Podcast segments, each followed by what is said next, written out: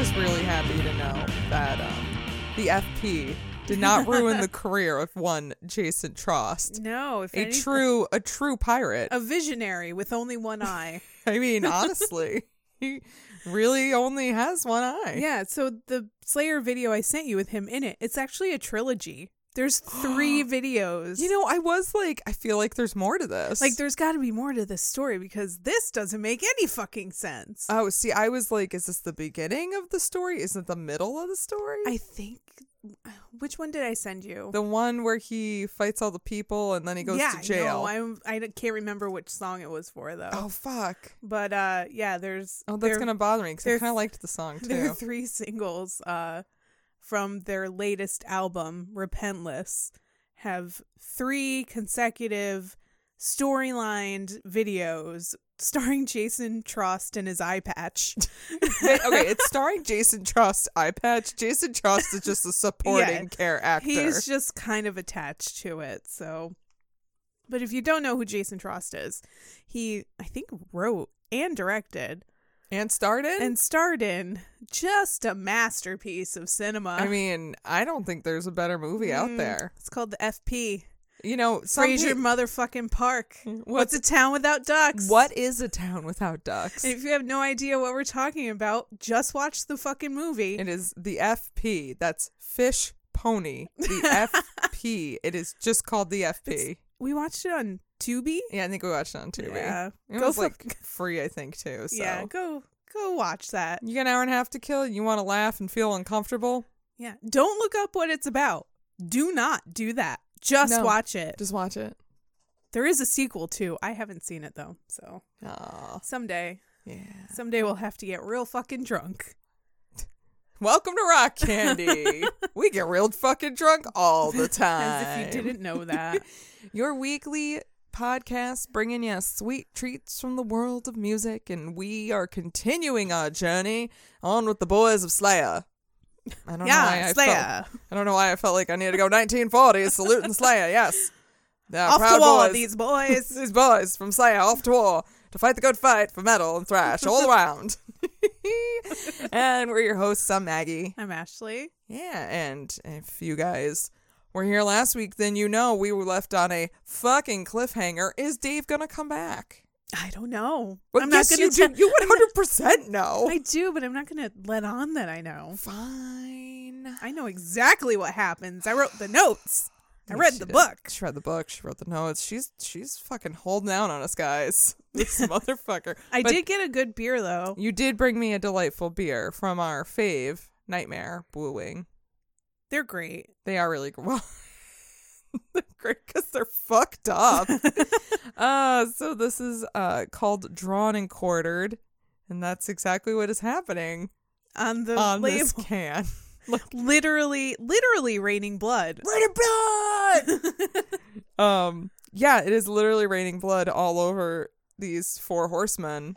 Maybe Slayer, the four horsemen, Maybe. to draw and quarter bitches Actually, like this. I just thought of another la- layer of appropriateness for this actual beer because sometime last year over quarantine, before the election happened, the guy that they had contracted to draw um, their labels for their beers, this, This Oh. is nightmare. is Nightmare. Okay, yeah. Um, they got this guy to to do all their labels, and their labels were fucking awesome. Yeah. Like gory as fuck, and not for children in any way, shape, or These form are not for your kids. don't let your kids see you drinking these beers. They will be traumatized for the rest of their Let your lives. kids see you drinking a Jenny Cream Ale, not That's a nightmare. fine. That's a kid's drink. That's fine. But at some point over quarantine last year, the artist that drew all of these labels posted some of his own personal drawings on Instagram, and oh boy, Ooh. were they racist! Oh. and uh they what did he he drew something that was like i think it was hillary clinton like holding a baby joe biden and there were swastikas in the background and a looming george soros it was bad and it wasn't like a piss take. no Oh, this is like full No. QAnon bullshit. but like as soon as people saw it, they were like, dude, what the fuck? And then Nightmare's like, And he was basically just like, mm, you know, you can't take a joke. Like, this is just, you know, my art, man. I don't have to explain my art to you, Warren. so, like, he totally took that tack. And then Nightmare was just like, you fired. yeah, Fuck you, get out. yep. They're like, mm, you never have to draw for us Yeah. again. Thank you. So they they hired a different artist who is just as good, if not better. So All right, good there we for go. Nightmare. Still love them. They were, Still they here for you. swiftly kicked that guy off the payroll. There you go. And they won't be bringing him back. Like, hopefully, Dave comes back to Slayer. I've been thinking about this all week. Okay, well, I haven't spoiled it for myself. good. Well, let me let me kill the suspense here. All right. All right. So we left off on a bit of a cliffhanger. Drummer Dave Lombardo quit Slayer, but his replacement Tony Scaglione. I still don't think that's a real name. I was thinking about that a lot too. I'm like, I don't think that's real. he, he, this was just a story that they told everybody. He wasn't real. he was a hologram on tour. So it's Tony Scaglione. And they're like, that's not a real That's a person. pasta, not a person. we do have to make an Italian dish now called the Tony, Tony Scaglione. Scaglione. Uh, along with the other guy that was in the early typo negative. that was in early typo Oh. negative. Uh, I think it was Tony Ab- Abruscati. A Yeah. nice Abruscati. Well, that's the appetizer. Yeah, that's of course. anyway, Tony Scaglione wasn't cutting it, and the band and Rick Rubin were reluctantly but heavily vying for Dave's return. Would he come back? Would he forsake his forklift job and his marriage to make a triumphant return to one of the most controversial bands in modern American history? Long story short, yes. Oh, good. I mean, So- wait, you don't have to forsake your marriage for that. Just the forklift job. I mean, really. nobody liked Teresa though. Oh, she was kind of a bitch, wasn't she? I mean- she wouldn't even pick up after his drum set. I know nothing of Teresa. I really don't. All I know is that the band was like they tolerated her, but they didn't want her there. yeah. And he and Dave insisted that she come with him on That's tours and right. stuff. But surprisingly, it was Teresa that got him to go back. Wow. And he spent the spring of 1987 with the rest of Slayer on tour, continuing to promote the juggernaut that was Rain and Blood. Hell yeah. Rain in blood, not rain in blood. The album is Rain in Blood. Yeah. The song is Raining Blood. Yes. That was Carrie King's brilliant idea. You can't see this, but as she's doing this wonderful little The like little wrist fish flick. hook, this little fish hook motion. That's It's like great. Carrie King's brilliant idea. Immediately after concluding the tour for Rain and Blood, the guys recorded their follow up South of Heaven. They knew they Where couldn't is that? hell. Oh. Get it? Oh. No. I'm sure that was a, a- another Carrie King fish hook of a joke. I got these fish hooks, guys. What should I do with them? Make I'm jokes. Making jokes. hook some jokes on there, Carrie. All right. Thanks, Carrie. They knew they couldn't match the speed or popularity of Rain and Blood, so they deliberately changed tack on this record, slowing things down considerably and garnering reviews that basically culminated in it's okay, I guess. Oh. Yeah. Oh. It's still kind of a classic Slayer album, but it's not as good as the other ones. Yeah, I've yeah. There's always that, right? There's always that one album where I was like, "This is the fucking best album," and then like, um, your follow up's all right. I, get the guess." impression that they kind of they already resigned themselves to the fact that it was going to be like that, Right. so they made it like that. It probably could have been awesome, but like when you're touring that much and you don't go into the studio with a shit ton of material like you usually do and like you're just trying to pump out an album, yeah, it's not going to be that great. Yeah, that's fair. This album was a bit of a coming of age for Tom, who contributed lyrics to six songs, two of which he wrote himself. Oh shit. And his vocals vocals also graduated from scream barking to actual singing and holding notes. Ooh, he's like, hold on, guys, Let me hold tr- my hair. Let me try this. I can sing. Ah! Did I do it? G- you're getting there. It's so much better today than it was yesterday. Cool, You're cool. so close, Tom. Cool. but not everyone was happy with the album. Carrie's attention was more on his wife and relocating to Arizona, and Dave was still stewing in his c- discontent over everything, and everyone kind of chalked it up to a dry spell. I mean, yeah, right? Yeah. Yeah. Everybody's got a dry spell. I ain't gonna hold it against you. Boo. the album was released on July 5th, 1988, and the subsequent tour would go down in history as the band's most violent, thanks to a couple shows on opposite coasts that both ended in riots. Oh. The first show at the Hollywood Palladium was on August 12th, 1988, and was oversold to a point where 200 fans were locked out of the venue when the band started playing Wow. most of them ticket holders. Several mosh pits broke out in the streets. Fans smashed the glass doors to the venue and mass chaos ensued. Later that month, another riot broke out at the theater at Madison Square Garden, which saw fans tearing apart the seats and flinging the foam mats at Tom, who pleaded with the crowd to calm the fuck down. Hey guys, can you uh can you stop throwing foam mats at me? Yeah, I'm like, learning "Hey, to suck sing. my dick. Fuck, what are you doing? Come on, guys, I just learned to sing. Come on. I, I, I practice real hard. You're gonna fuck up my beautiful hair. The band was banned from both venues for decades, but this behavior became par for the course at Slayer shows from then on. oh shit. it All was, right. It was always like if you went to a Slayer show, you should expect to see some fucking crazy shit and probably come out of it with a couple of bruises. Wow. All right. I mean that makes sense. Yeah. I mean even Metallica was having like pretty intense shows and a lot of riots and I would not think that I would not say they were as hard as Slayer. They had the help of Guns N' Roses though. Oof. Is it help? I mean, Guns N' Roses never helps anybody No. for anything, so No. mm. Mm. Touring continued through 1989, after which Jeff married his longtime girlfriend, Catherine, and everyone took their honeymoon as a good time to take a break as well. Yeah. They regrouped to record 1990's Seasons in the Abyss, which would become another sl- classic Slayer album. Oh, okay. So they're they're back at it. They're like, all right, we got it, this. Back in the habit. Sister Act 2. Whoopi Goldberg came in for a track. It was Teaching unreleased. Tom how to sing. Like, just. La fa- la la la la la la. Fa la. Lauren Hill's there. The kid from City High's there. It's Oh, a fucking party, man. sounds wonderful. I want I, w- this. I want to be in that room. I want this like alternate reality where this happened. I just want Slayer to be in like Sister Act 3. Can we do that? yes. We're, we need a petition. We need to do that. This was their first release on Deaf American Recordings, Rick Rubin's own label created after splitting with Def Jam. What is it called? Deaf American. Deaf American. So and like, then is eventually- it about like deaf people in America? Well, it's a split from I Def, know, Jam, Def Jam. But then it eventually just became American Recordings. Is it Def Jam because they're like they're definitive jams?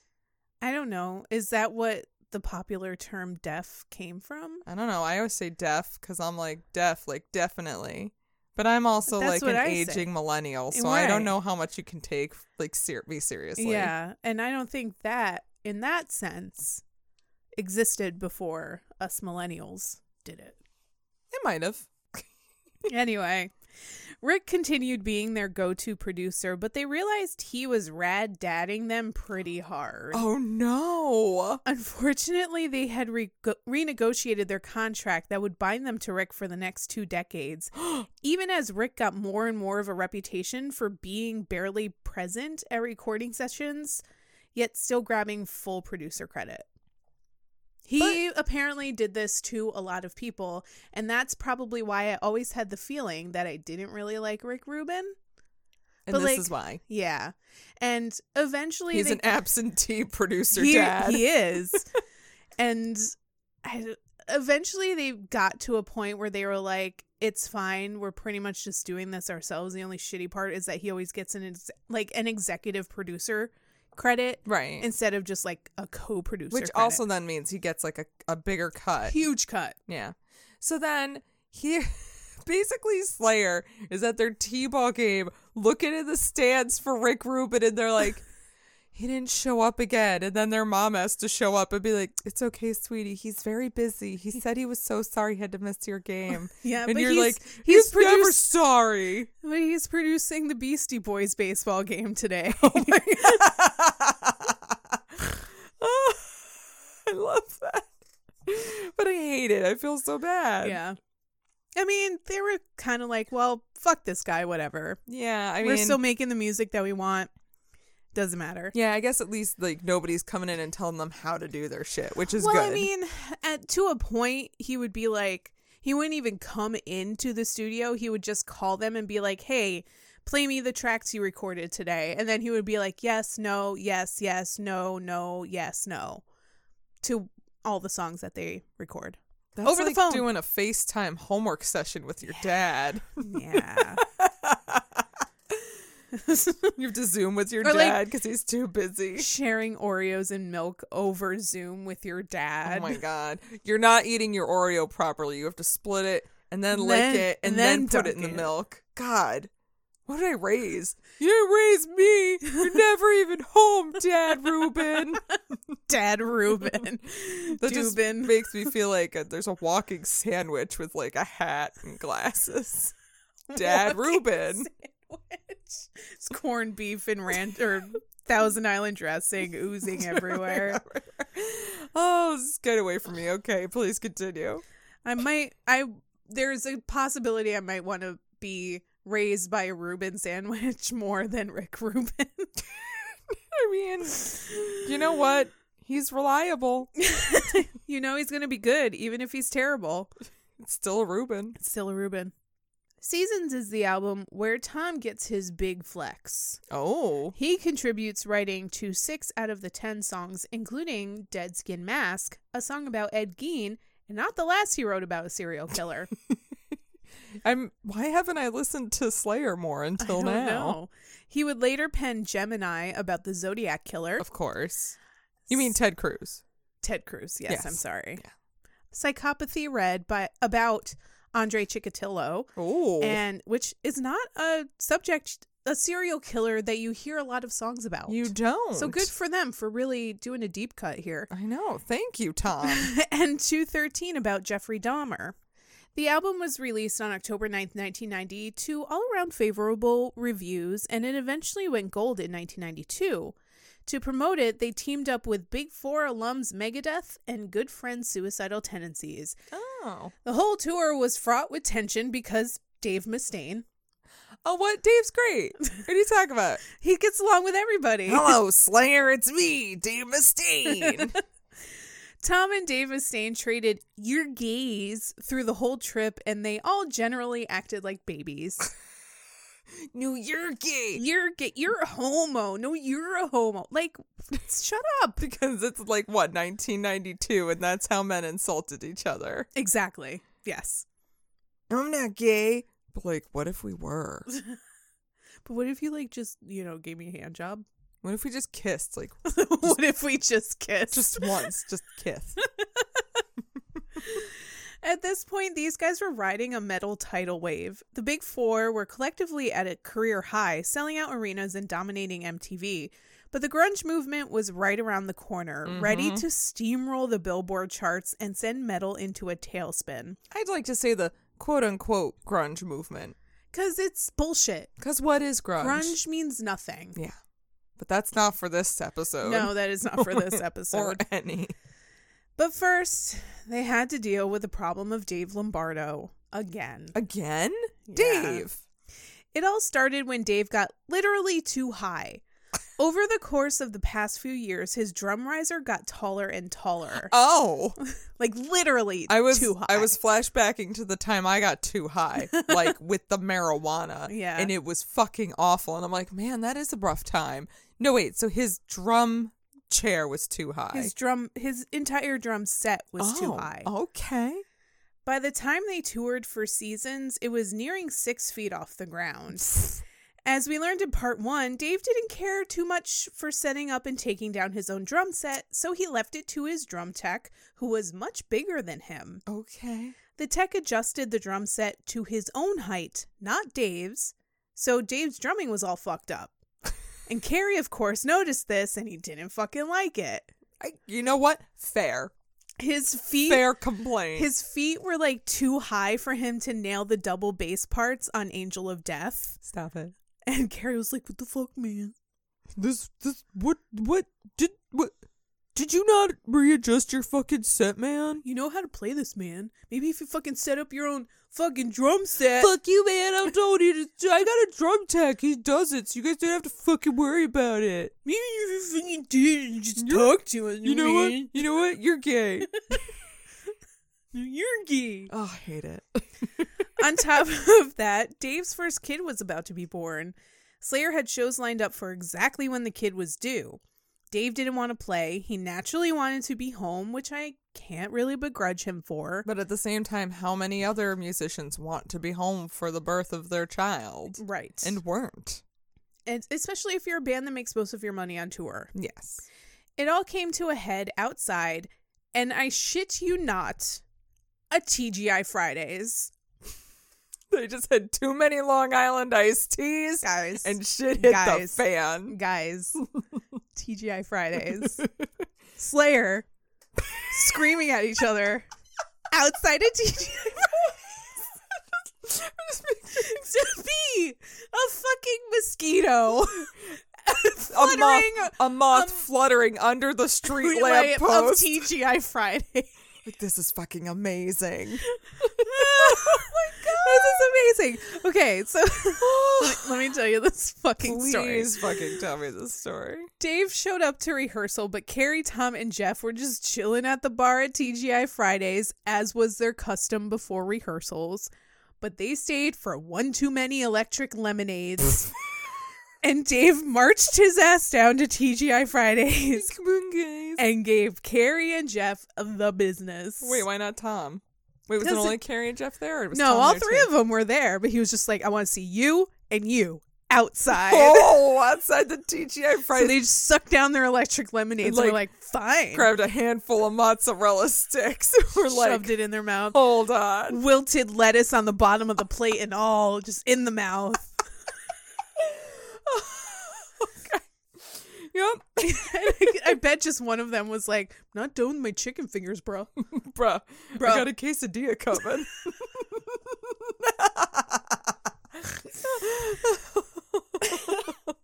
With an astronomical level of restraint, the three dudes walked away from Dave without throwing a single punch. okay. Instead, they fired him. Wow, again. Again, they dug into finding a new drummer as they had the Monsters of Rock Festival to prep for ASAP. Yeah. They chose former Forbidden drummer Paul Bostaff as Dave's replacement after an interesting audition. Before you get in the audition, so wait a minute. Did Dave get fired from Slayer outside of a TGI Friday? Basically, that was like their last in person interaction. That's this like to get fired like from a TGI Fridays is one thing. To get fired from your job that isn't TGI Fridays in When it's or not outside TGI a Fridays. TGI Fridays is very sad. Yeah. Soon he will be working at that TGI Fridays. Oh. No, he's not. I'm just, It's just he's got a forklift waiting for him at home. forklift has just been waiting for him to come back. I've been waiting For a dude like you. to make my crane work good. Uh, mm, mm, mm. So interesting. Okay, now continue with the interesting audition. Interesting audition, yes. The jam session with Tom and Carrie went great, and afterwards he was introduced to Jeff. And Jeff was sti- sitting on a couch, holding a beer in one hand and watching TV. And Paul introduced himself, to which Jeff said, Meh. his eyes never leaving the I TV. mean, he's watching TV. Who knows? And he's Jeff Hanneman. He's like, getting his stories. if there was ever like any story to describe Jeff Hanneman, it's this one. Ah, okay. This is Jeff in a nutshell. Right after Paul joined, the band took a much needed break. They didn't release any new songs until 93, but what they released was a huge misstep. Oh no, Rap rock was trying to break through, no, and Slayer's manager Rick Sales was eager to jump on that train. no! He convinced the guys to collaborate on a medley of punk songs with rapper Ice T, and it kind of just turned into a mess. Okay, but hold on. On paper, because I thought you were going to tell me that Tom rapped. Oh no, no, no, no. So if you told me on paper Slayer meets Ice T, I'm like, all right, this makes sense. respectable. like this makes sense. I think And the their only- tones match. The only reason that Carrie agreed to do it was because like Rick had like thrown all these pitches to them like you could work with these people or this rapper or this rapper and Carrie's like no. And then he threw out Ice T and he was like I can kind of see this working. Okay, Okay. fine. It's a paycheck, let's do it. but also like I mean iced tea, again, respectable. Right. It's not vanilla ice. Thank God. Can you imagine? Mm. Performing with vanilla ice at a TGI Friday. Those are the only gigs he's getting lately. oh, fuck that kid. To make up for it, Slayer's next album was a really good one. To them, anyway. Oh. Divine Intervention was released on September 27th, 1994, and at the time it got positive reviews. A lot of people now say that it's derivative and formulaic, right Aw. down to the songs about Jeffrey Dahmer and Reinhard Heydrich, the architect of the Holocaust. Oh. Yeah. But they did also include the song Ditto Head, which trashed followers of Rush Limbaugh, so critiques were inconsequential here. Oh. And You know what? Good for them. Yeah. Uh, Because honestly, really? It's a Rush Limbaugh? it's important for me right here to note that Carrie was the one that wrote the lyrics to this. Oh. This will come into play later on. Oh. You gonna be angry. No. Along with divine intervention came changes in the guy's personal lives too. Tom married his wife Sandra and started a family, eventually moving to a ranch in Texas. Ooh. Carrie, who was already married with a daughter of his own, went through a divorce. Oh. He took the my boyfriend broke up with me, so I'm dyeing my hair thing to a new level by shaving his head, cultivating a massive tattoo collection, and growing his beard to his belly button. Oh. Wow. Pretty drastic. Pretty, like, well, he's fe- now he's just feeling his oats, girl. He is like, mm, I do not have a wife to stop me anymore. I am shaving my head. I getting have all no the hair to tattoos wash I ever anymore. wanted, Yeah. and this beard is going to make up for all the hair that I just shaved off. And, like, he was like, well, I didn't do it for any other reason besides, like, I fucking wanted to. And I'm like, bruh, you were thinning on top for a long time. Mm, At least you recognized your time for was up for the Yeah. long hair. time's up. time's up for the Scalp. long hair. and the book that I read for this, what was it? Slayer 33 and two thirds or whatever the fuck it was. You said it in the last episode. I said it in it's last fine. episode, whatever. Um, he kept calling uh, metal fans long hairs. Oh. And I'm like, that's really a good description.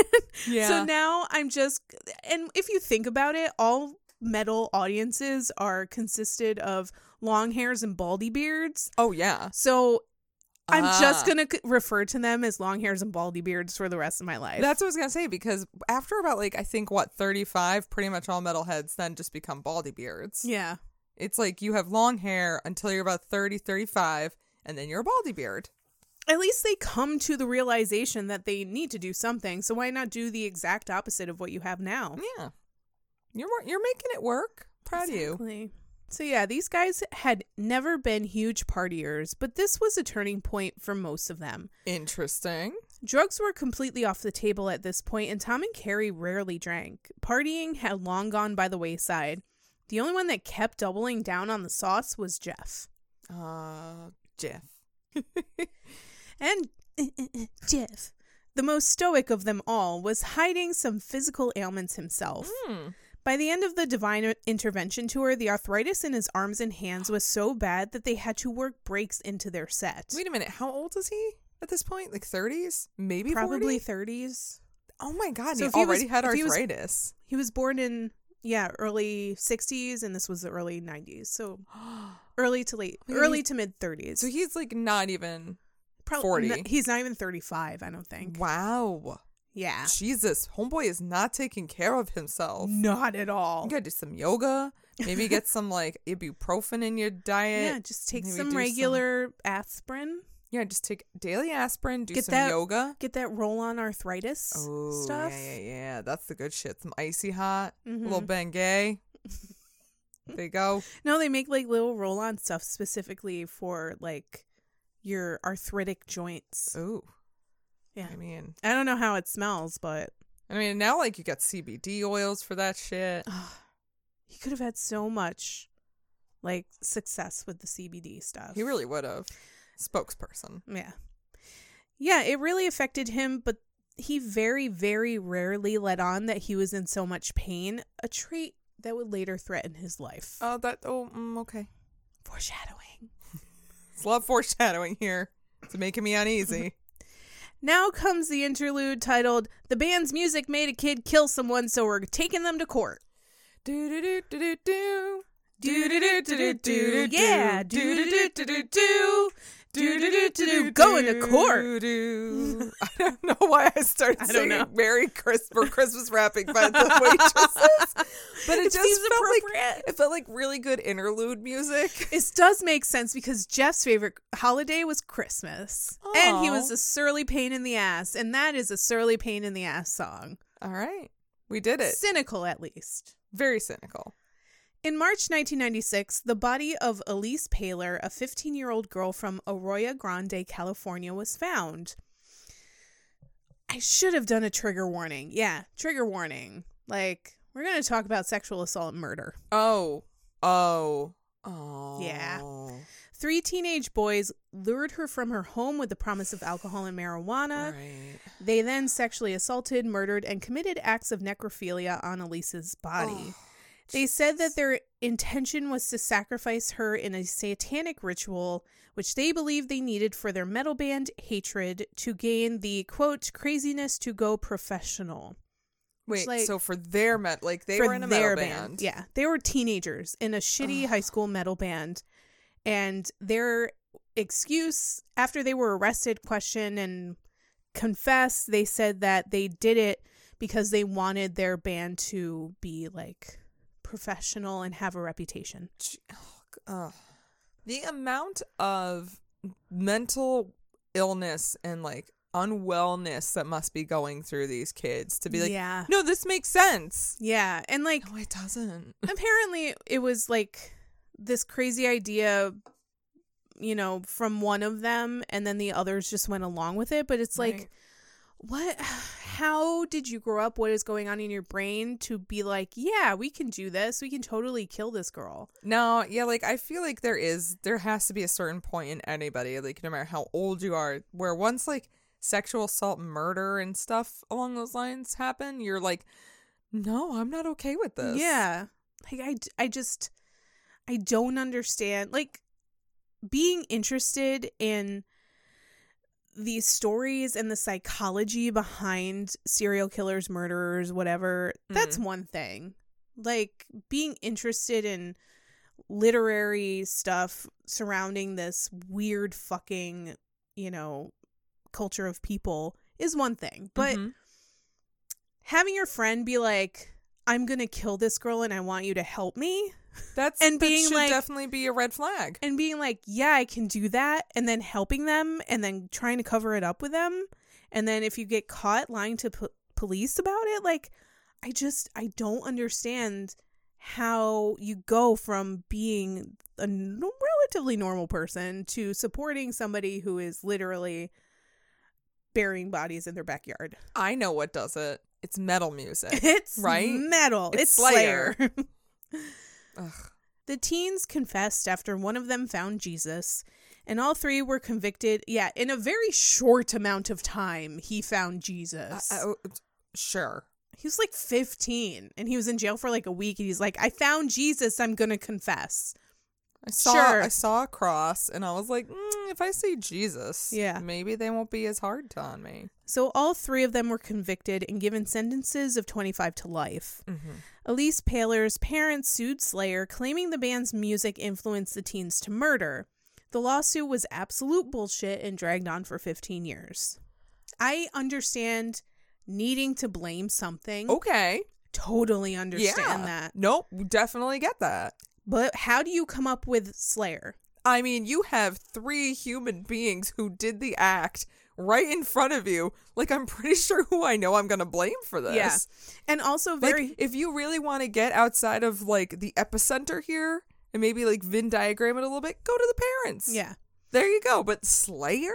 And And what other music are, the, are you going to sue every artist they listen to? right, why why is it just Slayer? Yeah. Why didn't you pick Ozzy? he's a favorite to sue over things like this. Mm-hmm.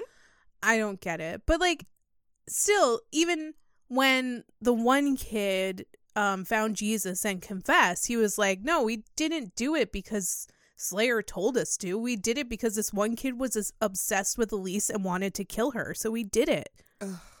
That's fucking tragic. It It is. is. Christ. It absolutely is, but even the killer's like, "No, Slayer has nothing to do with this." That's but fucking Nana. Yeah. The case was originally thrown out in 2000, but the Palers filed a second lawsuit. Really? Really you need this is the hill you're gonna die on. Your poor fucking Mm. Oh, daughter. They is were dead. determined to die on this hill. They claimed Jesus. Slayer, quote, knowingly distributed harmful materials to minors. Like you're making it really hard for me to be sympathetic towards you. Yeah.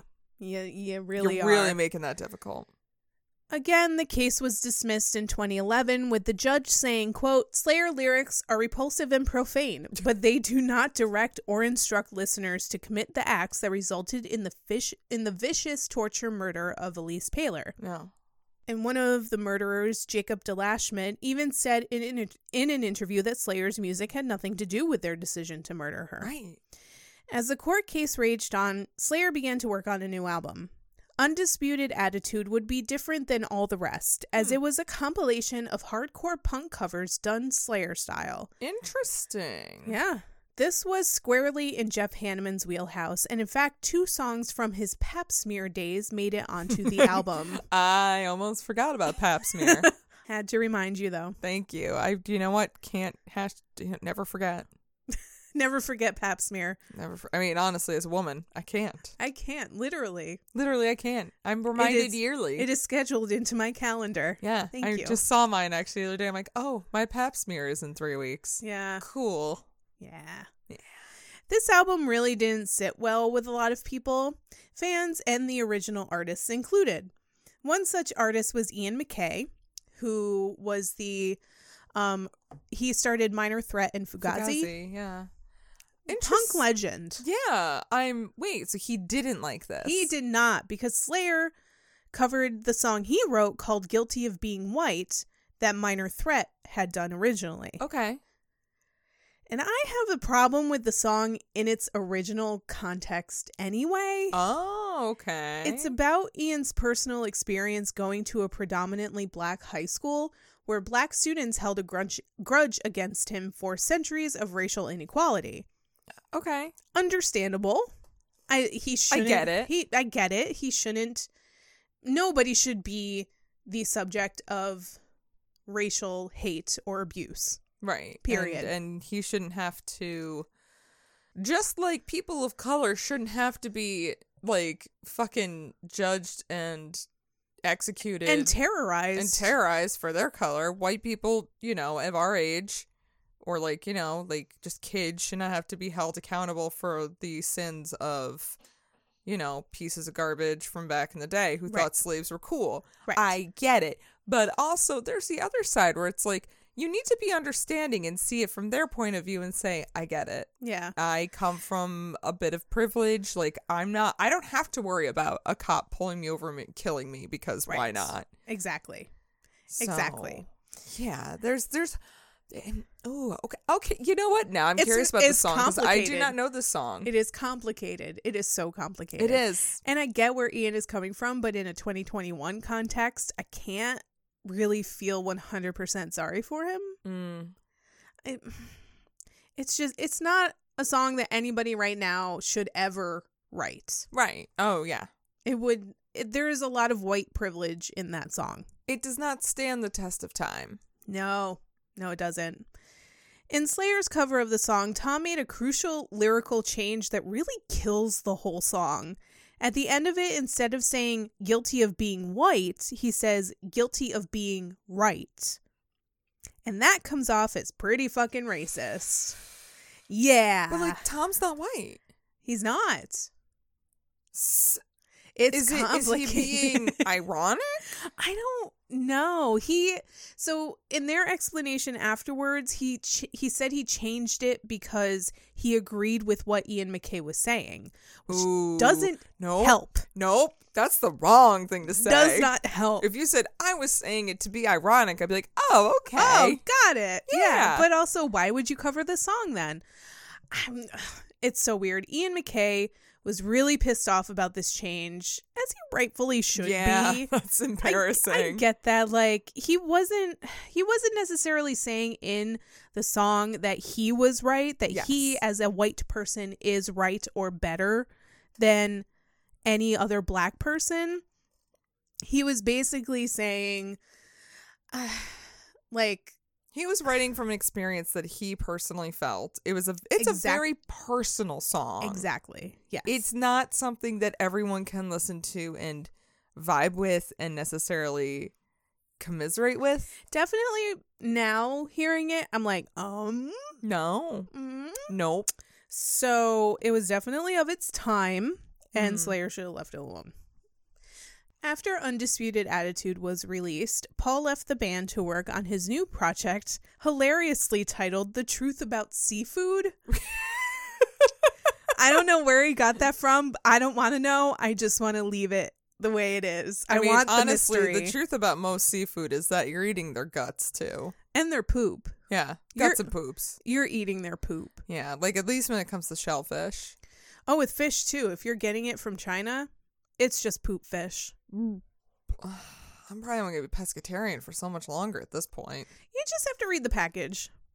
There's plenty of affordable options for for seafood and fish that's not China poop. China poop. He was replaced by John Dett for a small club tour, but halfway through, Dett was out and Paul was back in. Uh, okay, Ch- that's John's like It's Paul, ret- Paul, John, John, John, Paul, John, Dave, Dave, Danny boy. Danny boy. no, so like Paul is just like, nah, I gotta go tell everybody the truth about seafood. Yeah. comes back. Nobody wanted to hear the truth about That is seafood." exactly what he said. Oh, That's exactly what he said. He was like, "This was a nice divergence because it was like, like weird jazz infused like funk rock, That's kind of fun. which is great, but it's like there's not a huge market for jazz infused funk rock you went to two about shows. seafood." You went to like w- two shows and they had one fan, and he's like, I'm going back to Slayer. And the guys guy was like, "Do you have any songs not about crustaceans?" And he was like, about a song about swordfish? "It's like I." No, And he's like, okay, bye. we lost our one fan because I didn't have enough Yeah. diversity in my seafood. Guess I gotta go back to Slayer. Wah, wah. But the drummer change ushered in a new era for Slayer. Ooh. new metal. Yes, even Slayer succumbed to the lure of new metal. I hope that they got rid of all the snares on their snare drums so it just sounded like they were Mm. smacking a tin can for 80 million years. Mm. Ding, ding, ding, ding, ding, ding, ding, ding. Yeah, I'm still talking shit about Ugh. Metallica. Cut my life into pieces this might and be. bring me to life because I'm a freak on a leash and I'm going to break your fucking face tonight. Oh shit! My God, she went, guys. Ashley's full new metal again. Full new metal. I literally did a, s- a Wonder Woman spin and turned into my Jinko wearing like junior year. She's wearing one of those ball Persona. necklaces and like a choker that looks like a dog collar. I got spiky She's got hair in the Liberty back, spikes. long hair in the front. oh my God! Dyed black, of course. Of course. Arguably, it could have been so much worse. Mhm. Slayer managed to retain their signature sound while trying to update it a little.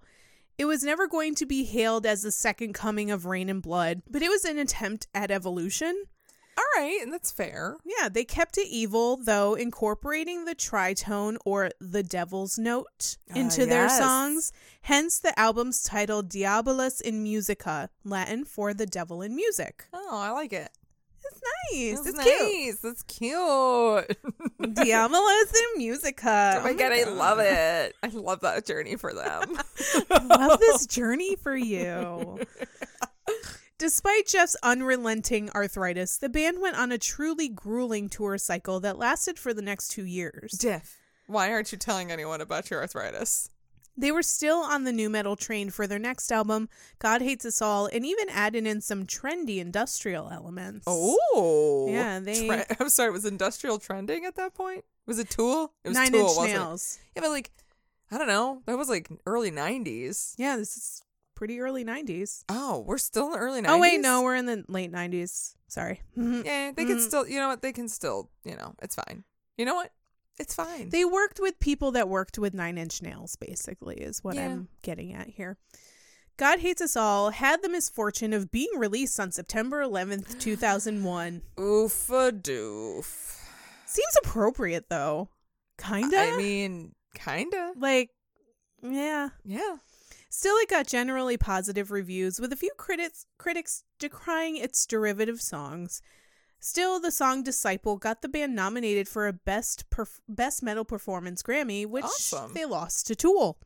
Okay. I mean, wait, this was the time of like Lateralis, right? Oh yeah, they won. Tool won for um, Schism. Oh, yeah. Sorry, but yeah.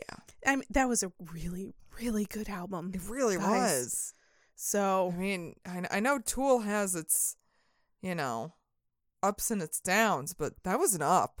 I mean, it's usually ups with Tool, except their Fear Inoculum I could not get into. Wait, was that Sorry. them or was that a perfect circle? Fear Inoculum was Tool. That was the la- the latest Tool album that came out. Sure. Potato. Meanwhile, Paul was thinking of leaving again. He's like, look, Dave left twice. Second I verse, got same as the left first, twice. right? So once he fucked, People are just clamoring for that seafood music. once he fucked himself over by reigniting an elbow injury, he wanted out. And hi- this, the way he reignited it was by lifting up a laptop f- while he was going through security at an airport. And I'm like, I feel you because I sprained my ankle literally walking onto a court to play badminton. so I get it. You do stupid shit. I, I you know what? All right, I guess, but like I just feel like that's really dumb. It is. But also in like 2000, 2001, laptops were like bricks. All right. You know what? I'm going to let you have it. But only Let's this one time. Let Paul have it. And let Paul have it. They were like at least 20 pounds back in Yeah. 2000. Let's wait to judge him until like the 15th time he decides to leave Slayer. Okay.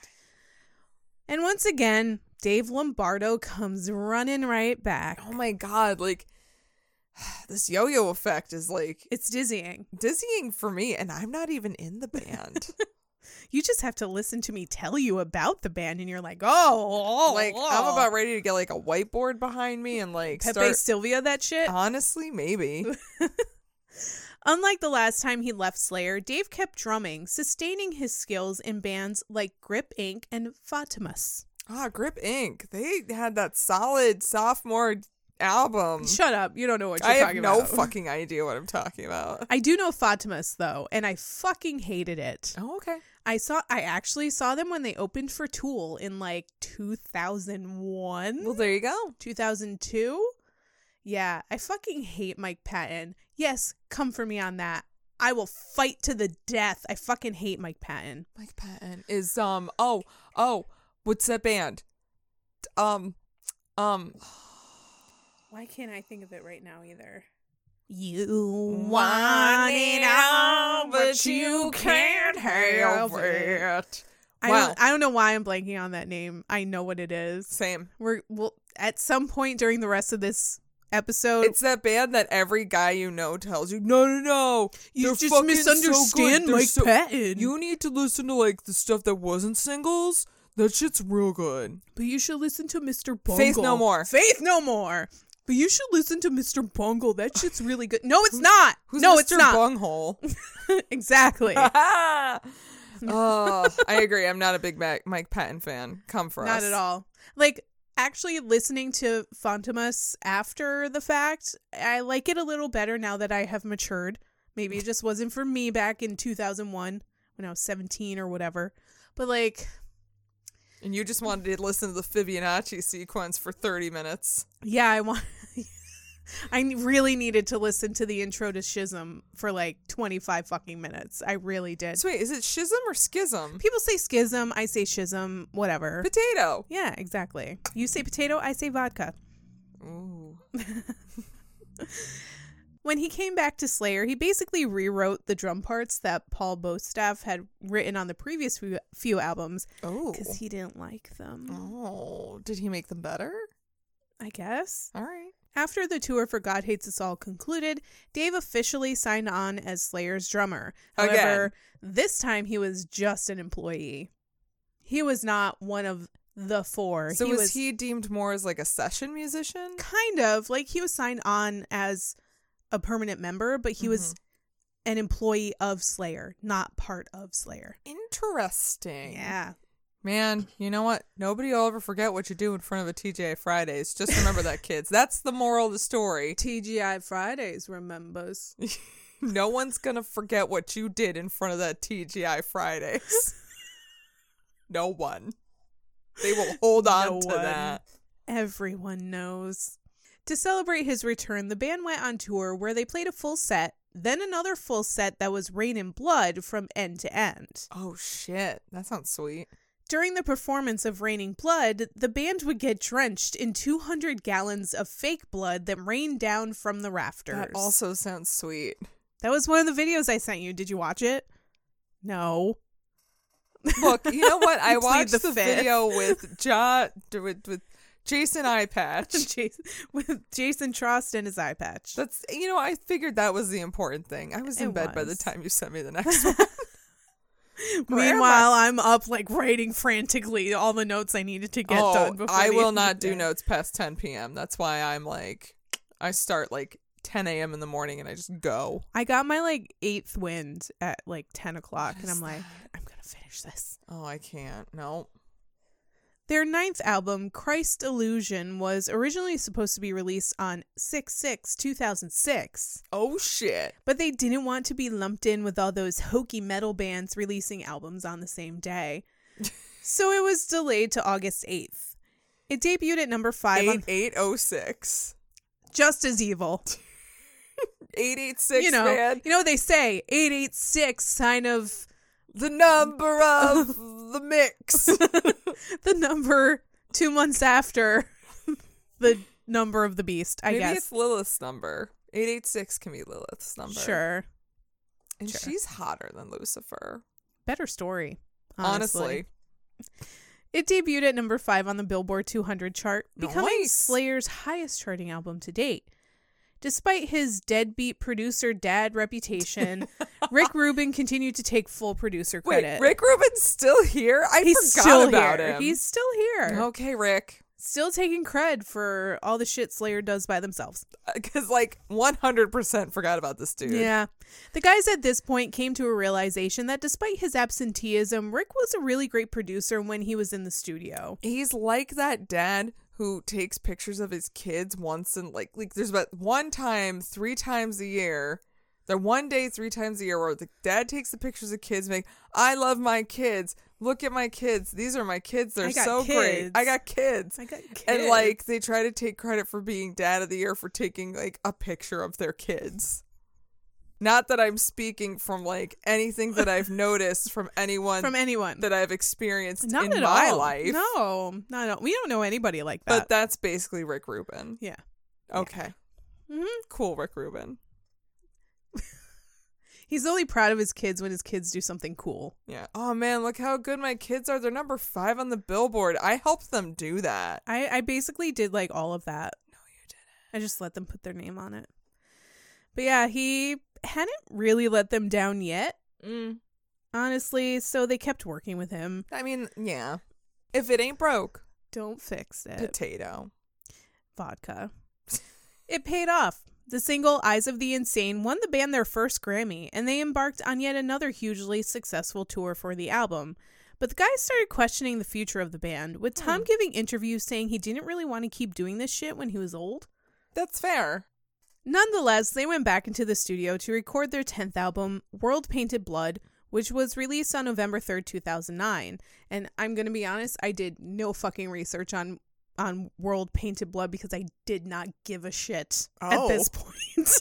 this was like towards the end of my notes writing, and I was like, I can't talk about every single Slayer album. I I, mean, can't do it. It's fine. It's a recent album at least. So I mean, I think it's pretty par for the course at this point to what they do. And honestly, they did, you know, use the same formula over and over and over again. They did with few deviations from it. Yeah. Honestly, I will say it's not a bad formula. no, not not, saying at all. any of their albums with, were particularly horrible, no. but I mean, it was the same shit.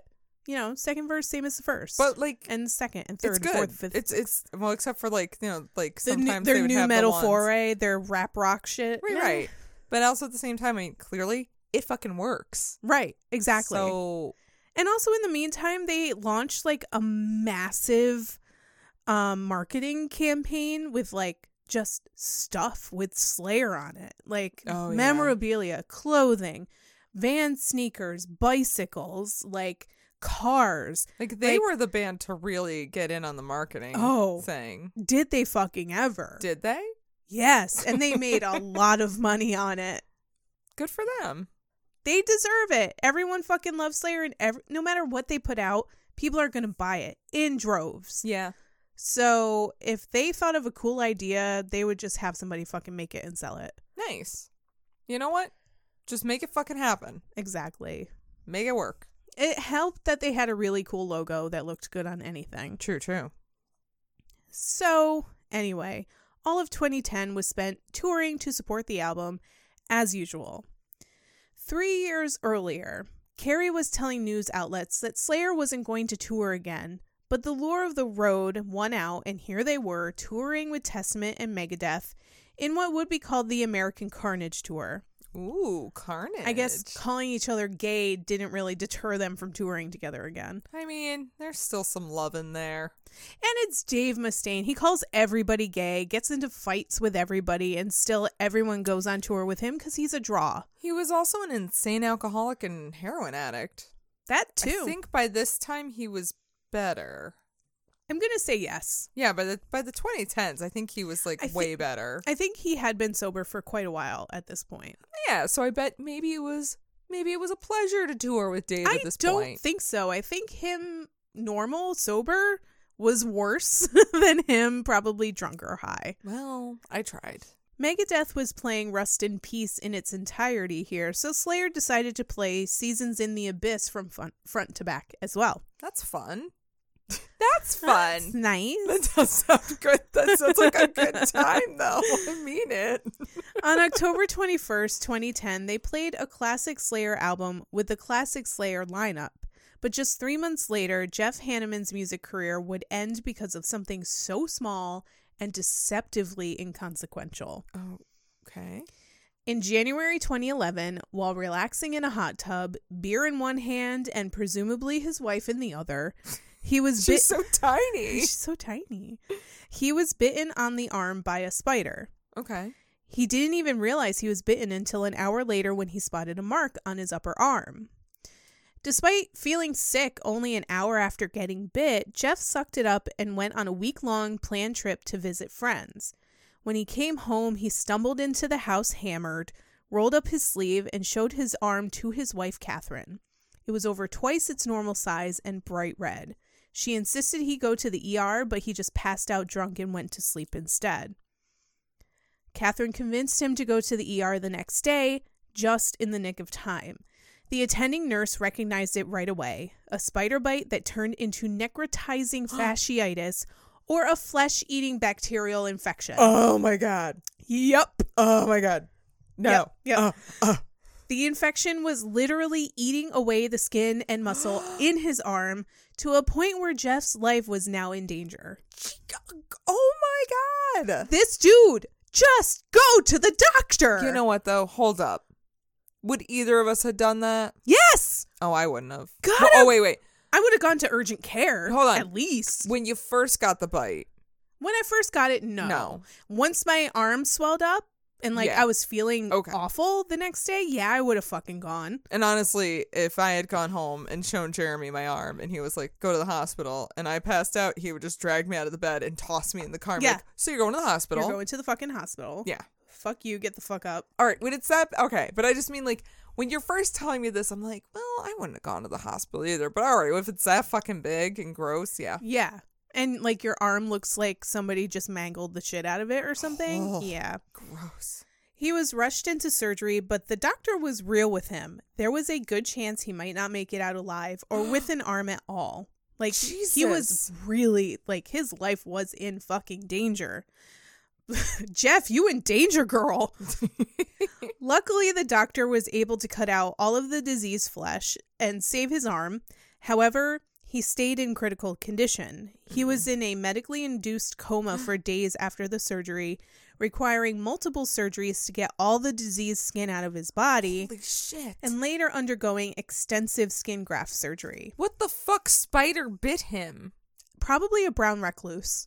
That's what I would say. Because That's what we got up here, right? We have some in here, but they're Oh. you rarely see them like out and about. Yeah, I don't know. In a hot tub, though. Or maybe even a black widow. Black widows are around all the time. Well, I wasn't afraid of spiders. Thanks. But now, thanks. Thanks, Jeff. Mm. He pulled through, but the harrowing experience meant he would not be able to go back to Slayer, effectively ending his music career. That's awful. Yeah, you can actually see pictures of him at the last show that he played um with his like he he like ripped off the sleeve of his arm or the sleeve of his shirt so he could show his arm and it's like from like fucking mid forearm up to his bicep was just like a 3 inch wound he just had, like had a gaping wound that just had to heal by itself with skin grafts. shit. it's fucked. That's Fucked. horrifying. Yeah, absolutely. You know, every time I get a bump now, I'm gonna be eyeing that shit like a fucking Was it a motherfucker. spider? Was this a burn recluse? Ah. The Slayer camp didn't reveal Jeff's situation until his surgeries were over in February 2011. Wow. They assured fans that he was fine but would be out of commission for a while. Still, they had a big fe- they had big festival shows coming up and they were going to play them without Jeff, like for Mm. the first time ever. Jeez. They replaced him with Gary Holt, guitarist from Exodus and Gary alo- Holt. Gary Holt. Yeah, Gary Holt. Sorry. guitarist from Exodus and a longtime friend that they knew could handle Jeff's parts. He was also someone that wouldn't get upset if they were like, okay, Jeff's back, get the fuck out. Yeah. Bitch. nice. So on February 26, 2011, Slayer played its first show ever without Jeff. Aw. Meanwhile, Jeff's recovery continued to progress steadily, however, very slowly. He not only had to learn to play guitar again, but he had to relearn how to fucking walk. It knocked him the fuck out. Like, wow. I'm assuming nerve damage probably could have spread to other places. Also, if you don't walk for long enough, like it does take you a bit to recover that Right. muscle memory. and he was in a coma for a while, so Yeah.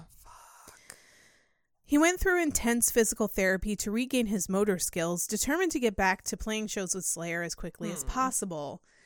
The day came on April 23rd, 2011, in Indio, California, when Jeff made a surprise appearance at the first show of the Big Four concert series.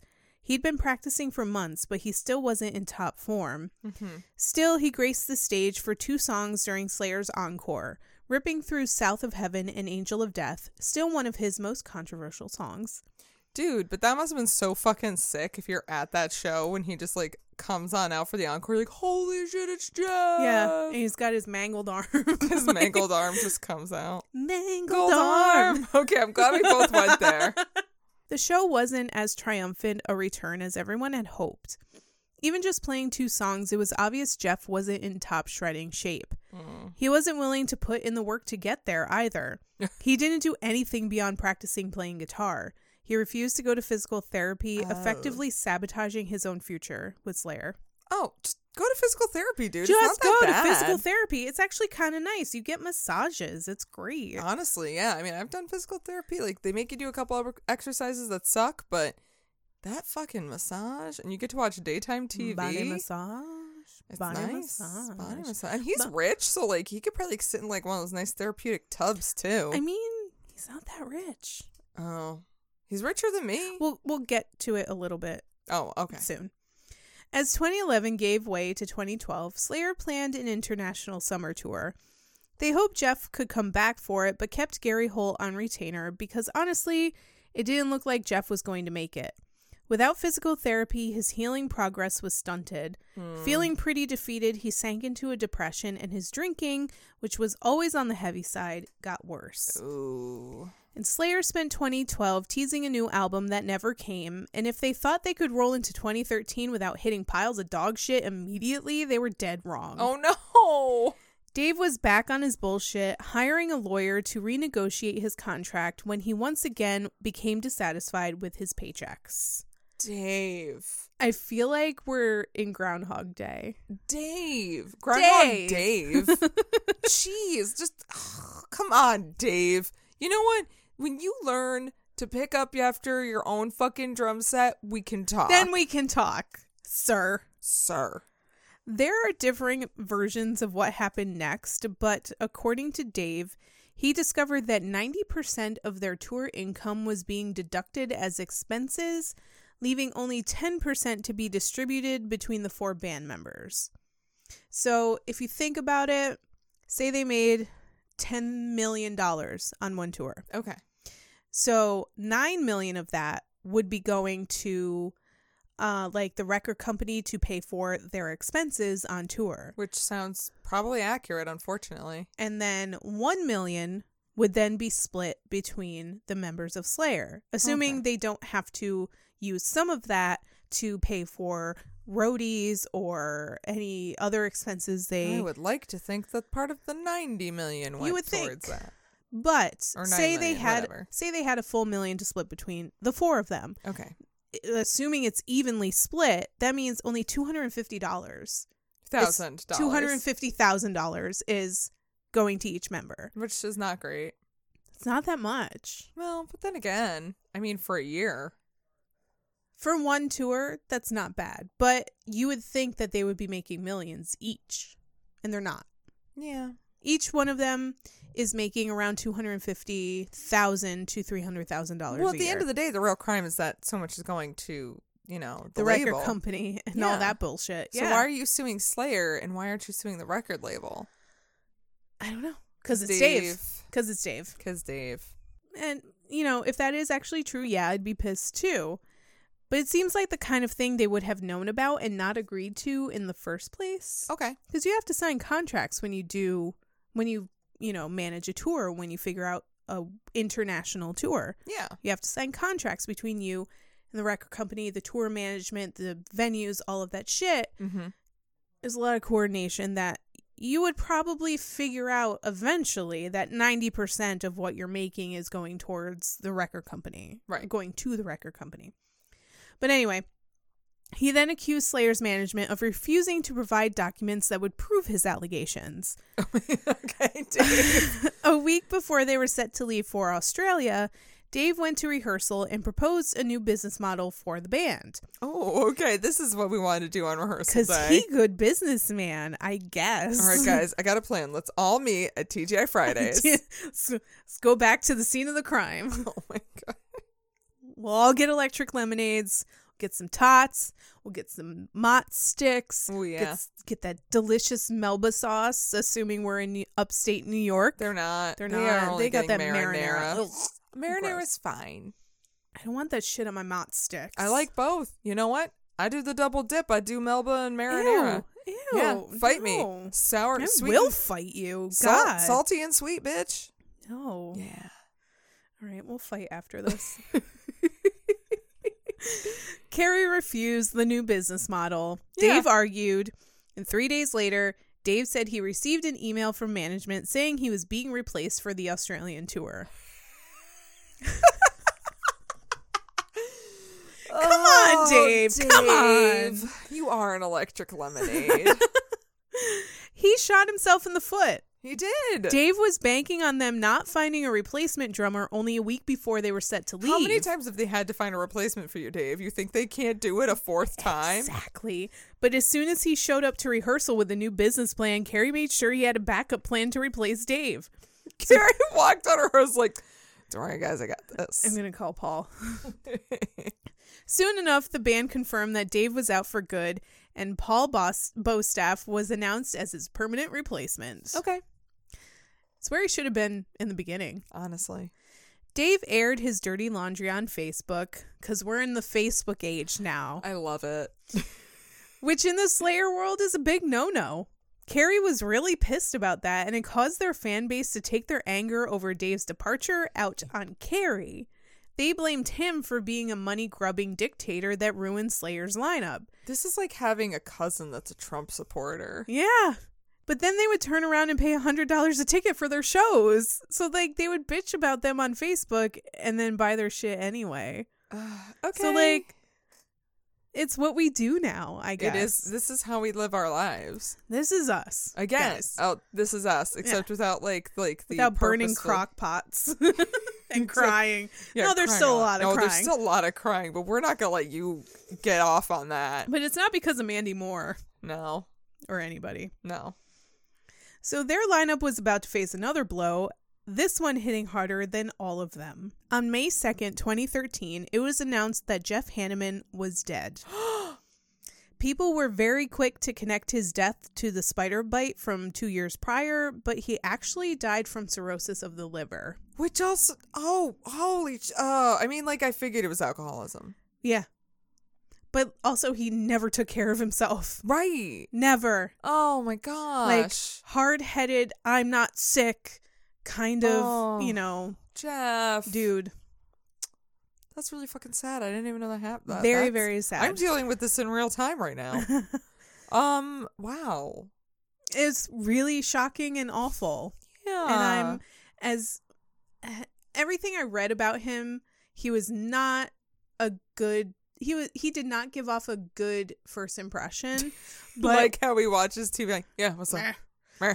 and but like once people get to know him, they're like he was an absolute fucking sweetheart. He might not call you at all, but if you randomly see him, he'd act like you guys have never stopped talking to each other. Oh, He would do that's so anything sad. for anybody, and he was like a real fun dude to hang out with, Mm. which is really sad. That is really sad. I mean, it just it, that's a tragic way to go. And he's probably like what, late forties, early He's fifties. only 49. Jeez. And he had like a wife and kids too, right? Just a wife. They did not have kids. Okay, but still, like, but that's still, awful. his wife had been with him since she was 15. Oh, Yeah. gosh, that's so sad. Though doctors confirm his death was an isolated event, I think the spider bite kind of was related, No. Even like not directly, it could have been Yeah. related in a psychological way. yes. Not being able to play like he used to was deflating to say the least, and the depression he sank into caused his alcohol consumption to increase. It wouldn't be much of a stretch to say it escalated his death. Yeah, yeah, I could see that. This was a huge blow not just to Slayer, but to the metal world as a whole. It's true he wasn't the fluffiest of personalities. He was a recluse, unable to be reached for months at a time, not the easiest guy to get along with, and if he didn't like you, which was most people, he would tell you. But he wrote iconic songs, and the fact that he brought punk and hardcore influences to metal to create a subgenre within a subgenre is worth never forgetting his name. Right, of course. But he was gone now, and the band was determined to carry on. Again, fans criticized this decision, believing Slayer, with only two original members, was not Slayer. Hmm. They handed the job to Gary Holt, who was already their touring stand in for Jeff. It was hard living up to the blistering speeds in which Jeff played, but Gary was doing an A plus job. Well, and at this point, like it's not like Gary was a new face. I mean, He'd already Jeff been knew there what for a was couple happening. years. I had assumed at this point, like as much as he could have, he was performing with Jeff's blessing. Yeah, he was. And like at first he was like, "No, nobody can replace me," but then he like he just turned around and was like, "But if anybody's going to replace me, it has to be Gary." Okay, yeah, then I totally approve of that. Then, Right. or not that I have to approve it, but I understand. Like I think it's sensible. Yeah. The band hit the road and continued touring through 2015 when their 12th studio album, Repentless, was released on September 11th of that year. They have a thing with oh my September god! I, 11th. clearly, I was gonna say it maybe was it's just Fridays. just all the They Fridays are keep September picking 11th. begin like the second Friday of each September. Stop, guys. It was the first album written without Jeff, but nevertheless, his presence was felt as some of the songs were written by him prior to his death. Oh, Repentless is the first album from Slayer in five years, but it would end up being their last. Even though they talked about recording another album in the years after Repentless was released, nothing came from it. They just kept touring and kept Slayer kept the Slayer train going. Mm. But by 2018, everything came to a head. The band made it official on January 22nd. After one final farewell tour, Slayer was done. But what a farewell tour it was going to be. Hmm. It started in May 8, May 2018 and went through the end of 2019, oh wow. winding its way around the globe so the band could say so long and thanks for all the fish to as many people as they could. Oh, They recruited the creme de la creme of the popular metal world, picking bands like Behemoth, Cannibal Corpse, Anthrax, Obituary, and Amon Amarth to open for them. hey, Mon, hey, Marth. I knew you were going to do that. my favorite. I love I love them. Amon Amarth. As I, do- I was do writing li- I this, do I, was like like, them. pause for Maggie to say, I love Amon Amarth. I do genuinely like Amon Amarth. They're though. really good. They are really good. They're like kings of Viking metal. They're Oh. fucking fantastic. Chef's kiss. It wasn't completely without drama, as on December 2nd, 2018, Gary Holt announced he had to leave the tour so he could spend time with his dying father. Oh, that's yeah. Uh, Like blow after blow. Jeez. He was replaced with Phil Demmel from Machine Head, and the tour continued on. When Slayer announced this would be their last tour together, a lot of confusion came from that. They initially said they weren't breaking up, they just were not going to perform live anymore. Okay. Eventually, that turned into people saying there would be no new music released before the tour began, but people inside their circle said there was a good chance they would continue releasing new material later on. Okay. However, immediately after the tour concluded, Carrie's wife Aisha said on Instagram that there was, quote, not a chance in hell Slayer will ever reunite for anything ever again. Oh. In interviews, Tom's wife Sandra basically reiter- reiterated the same thing. The wives are like, we will stand up because you cannot. Yeah. But there seemed to be a lot of context behind their statements. They didn't give anything away, but it seems to me, and this is not official or anything, just my own perception, like maybe these guys were just done with each other. Or maybe they're just done with being a big performing band. Well, here is here's another thing. Oh. Here's another thing that's real fun. Ooh, okay. So, You did tell me I was going to get angry at some point. yeah. So, it would appear that in the years let's say around the 2016 election, Oh, cool. Oh, no. That I time- don't want to. I don't want around to. that time But I wanna- um tom said some really questionably conservative sort of pro-trump stuff Okay. like it wasn't necessarily pro-trump it was just pro-trump ideology you know what? At- In 2016, it was a weird time. All right. yeah so he posted a photoshopped picture of slayer with donald trump Weird. that somebody else had like sent to him Very weird. This is just weird. So but he, okay. he posted that on Slayer's official Instagram. Even weirder. And the next day, somebody had taken it down. Okay. So he reposted it Oh, okay. and he was like, he basically called everyone snowflakes because people were like, how, like, where the fuck did this come from? Like, are you guys Trump supporters? Why would you post this? Like, Trump is a piece of shit. Do you support him? Like, people losing their minds negatively in reaction to this photo. Okay. So s- that's why somebody took it down. Mm-hmm. But then he reposted it and he was like, This country is a bunch of snowflakes and you're all just, you know, you don't get it. This was funny. Why aren't you laughing? I mean, You I don't know? really think it's funny. It's, It's not not, like, funny. He was like, I'm not offended by it. I'm questioning it, but I'm not offended. But it's Yeah. also not funny. But he was like, I, I thought it was funny. So in, insinuating, You're an asshole if you don't think it's funny, also. Oh, Tom, no. Yeah. And then in the past year, like 2020, 2021, his wife posted tons of like QAnon conspiracy theory, anti-BLM, No. pro police propaganda No bullshit, all of the memes way. that your shitty conservative uncle shares on Facebook. She was posting all of that shit. God damn it. Like shit that was clearly not true. yeah. And Tom would share some stuff like that too. Oh, Tom, but you have such good hair. I know. And yeah, it's sad. Don't let the good hair fool you, kids. Yeah. Tom's not here for it. And he went like real uh Ted Nugent with his ranch. They raise cattle, but only to eat, not to like pet them. I don't mind that as much because at least you're doing the work. I wouldn't mind it if we didn't have a horrifically awful meat industry Yeah. in this country. I mean, I don't even eat meat, so like I'm not I'm not here for it. And my biggest reason is because of the environmental impact. Yeah. Like if you're doing that but also giving money to environmental programs, great. But if you're Cool. doing that but then posting QAnon shit, you know I'm what? gonna Maybe say not. shut the fuck up. yeah. I'm just I'm that's all I can say is shut the fuck up. Also, you know Ted Nugent also hunts humans on his ranch. Yeah. Ugh. He's he should just rename it Heart of Darkness and Mhm. just don't don't try and pussyfoot around this shit. Yeah. You're killing people on your ranch. We know it. But anyway, Anyway. they all had families they wanted to spend time with. Tom Sure. recently became a grandfather. He wanted to spend time just chilling with his grandkids Sure. and his own kids that he barely got to see grow up because he was on the road all the time. Right. And I mean, like, those QAnon memes aren't going to share I themselves. know.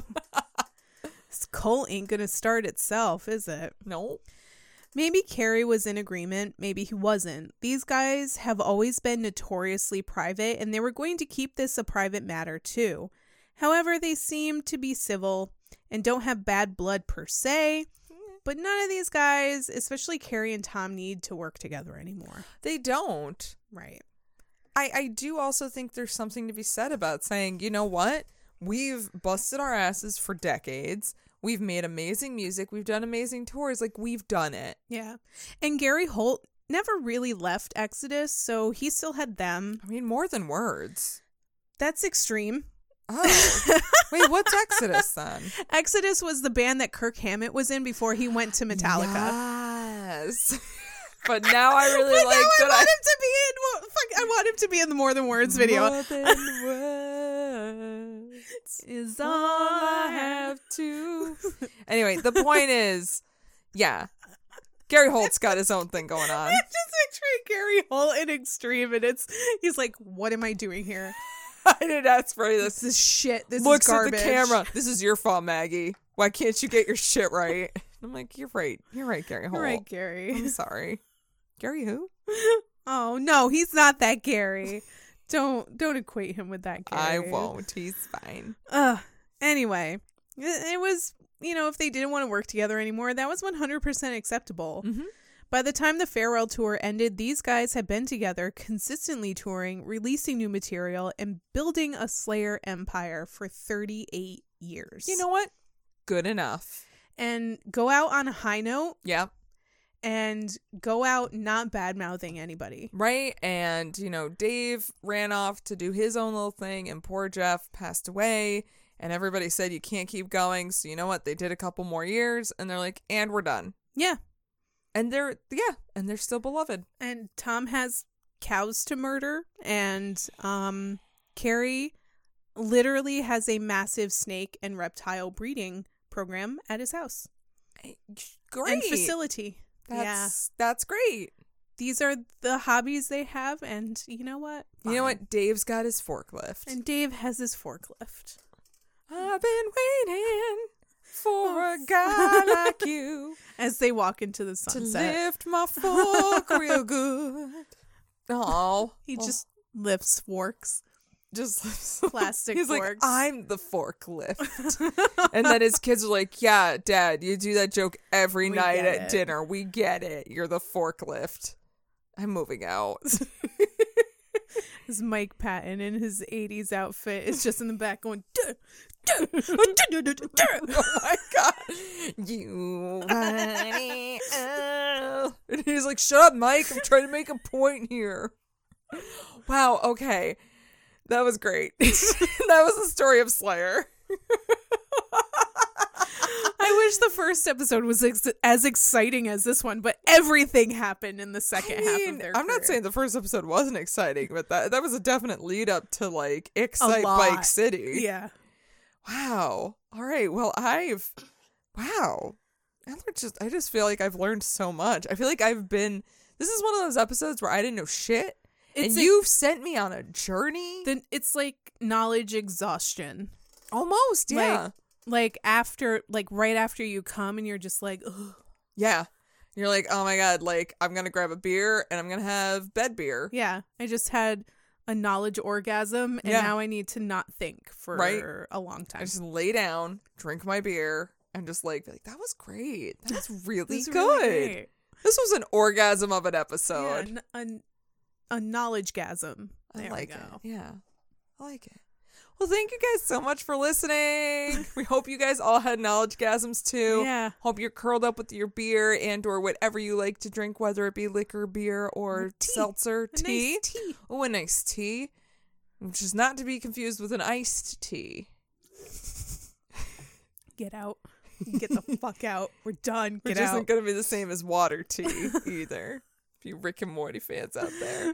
but yes, thank you guys so much for coming and listening to our wonderful story. And we appreciate you Yeah. very much.